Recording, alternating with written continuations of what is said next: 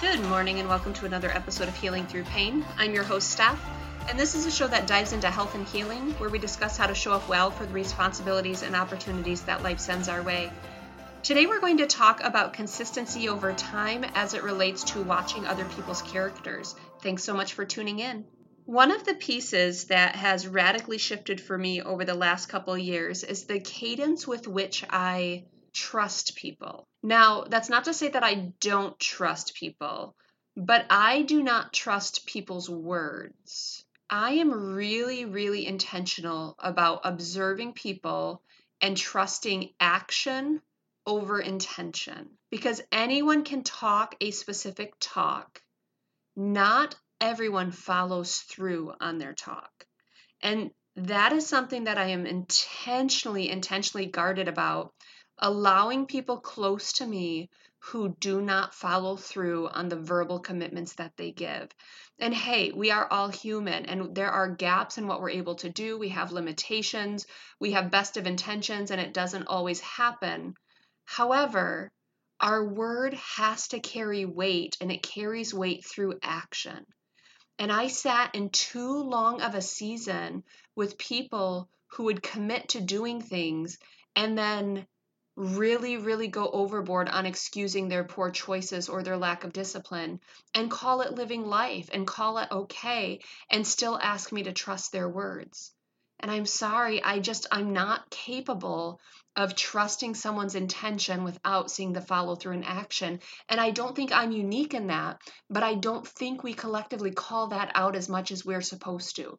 We are literally supposed to hold people accountable. We are supposed to invite people into change. We are supposed to hold people to their words. And it seems like there's this kind of tacit understanding that people can say whatever they want unchecked and no one's going to call them on it. No one's going to ask them to level up and to put their money where their mouth is and to walk the walk that they've been talking about. And I think we can do a much better job of first off monitoring what comes out of our own mouths and making sure we we speak intentionally and we speak with integrity but number 2 call out people who talk a good game but don't follow through. And that's one of the things I've had to do as I've had relationship shifting and as I've had friendship shifting over the last couple years here. I I cannot let people get close to me who say one thing and do another because it's an integrity issue. It's just an issue to say to them, you can you can make radical claims and not follow through and I'm going to be okay with that. I personally refuse to be okay with that because my word matters.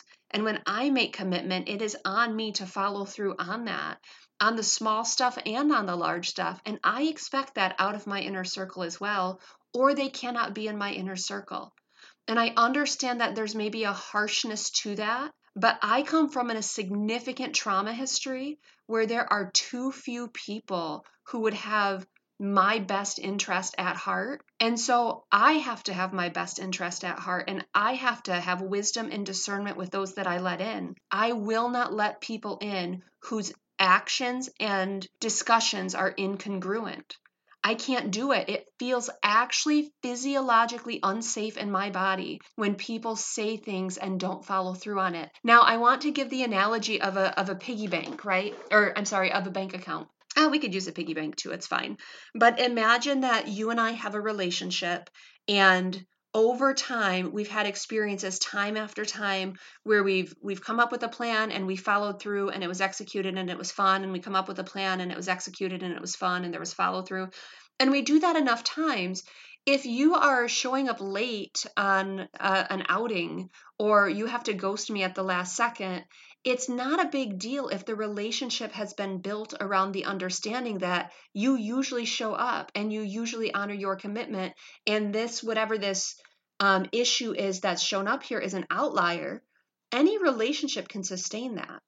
What relationships can't sustain is incessant inaccuracies or flat out lies or promises that are made when the other person is not following through on it. It is so painful to get your expectations and your hopes up and feel absolutely just dejected or sad when someone doesn't follow through on something, but then you keep inviting them in and you keep listening to their intentions. We cannot wholly rest on someone's intentions. We have to watch their actions. And consistency over time, or their inconsistency over time, has got to be a warning to us to not let people close to us. One of my friends on his podcast had mentioned that we are the culmination of the five people who are closest to us.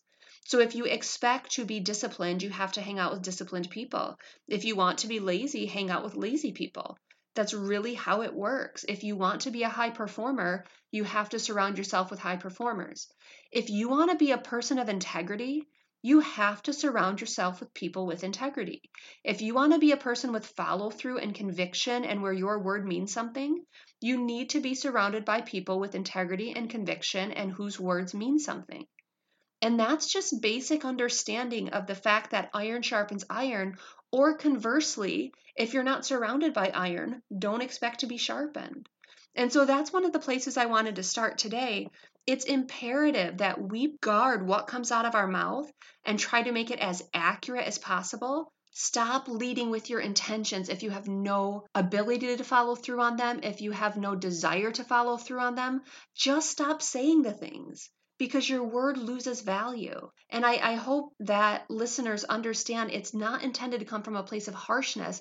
It's coming from a place of trustworthiness. If people are constantly prattling off about what they're going to do or what they want to do or what they should do or what they have to do, and they don't follow through, those conversations are exhausting and frankly, they're quite useless. And I would encourage you to think through what's coming out of my mouth. Does it have any integrity? Does it have any value? And then conversely, if you are with someone, um, and I'm talking about those in your inner five people, those in your inner circle who doesn't follow through on stuff, and you're wondering, like, why am I taking it so hard? Why is it such a big deal? Well, because integrity matters and people's follow through matters. And if you're with someone who is dishonoring of your time or making you a priority or dishonors their own words, of course you're going to feel that. It's going to register as painful in most cases. And that's what I want to talk a little bit about today is those who get closest to us. I tend to talk through research and I tend to talk through kind of client stories more so than anything. But the next piece here is more of a amalgam of pieces I've been kind of parceling through on my own. And one of the pieces of verbiage that I use about rare jewels who show up in my life, it's the people who don't look away. The people who see us in our scars and in our wounds and in the bowels of despair and they don't look the other way. That's the verbiage that I use when I know someone is significant to me. It's someone who doesn't look away. And so I want to give you a little bit of vocabulary. If you're not surrounded by that type of person, and hey, when I say surrounded, I don't mean there's a bunch of them out there. I can think of, I have four people in my life who don't look away. Four people. And I'm in my mid 30s. And frankly, three of the four have shown up within the last couple years here. So it's not like these people are out there, you know, all over the place. But the other types of people I'm going to talk about, they are out there and they are a dime a dozen. And you have to be careful with who you let close to you. So there's those who don't look away, and I'm trying to juxtapose that with some of the the less desirable behaviors. Let's go right with the opposite. Those who look away. Those who are indifferent, those who are uninterested, those who are bothered if we intersect with them, those aren't your people. They're not my people, at least. I doubt they're your people. Then we have those that ask us to change. Now, I want to go back to this comment about iron sharpens iron. People have the right to hold us accountable. People have the right to ask us to level up. People have the right to tap into our potential and ask us to do better. But I'm talking about people who say, you know what, Steph, for you to even be in my life, I want you to make yourself smaller. I want you to be less boisterous. I want your voice to be less loud.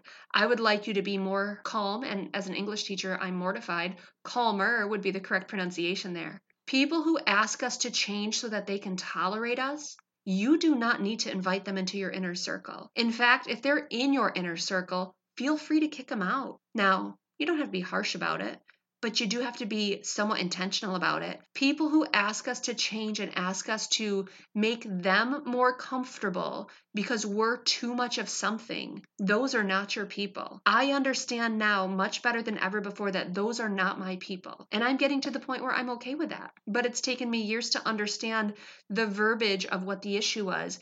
They were asking me to be something I wasn't for their own comfort. And that's a problem.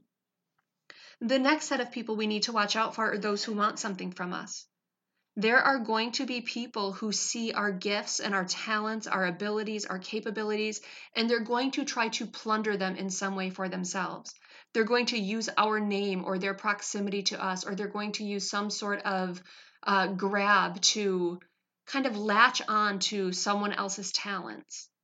Those are people we have to be boundaried from we have to create distance and separation and it may be uncomfortable but it's imperative because there are people who will literally take your value and exploit it for their good. I feel like listeners know this. Listeners have probably observed this. There's probably been people in your life that would much rather benefit from what you bring to the table instead of letting it be just yours and and letting you live within your calling and your purpose. And so it's something to be aware of. The last group i want to talk about are people who make it about them where in every conversation you know they're kind of like the uh, proverbial one uppers where in every conversation you say something and instead of celebrating or being with you in the moment they turn it into something about them.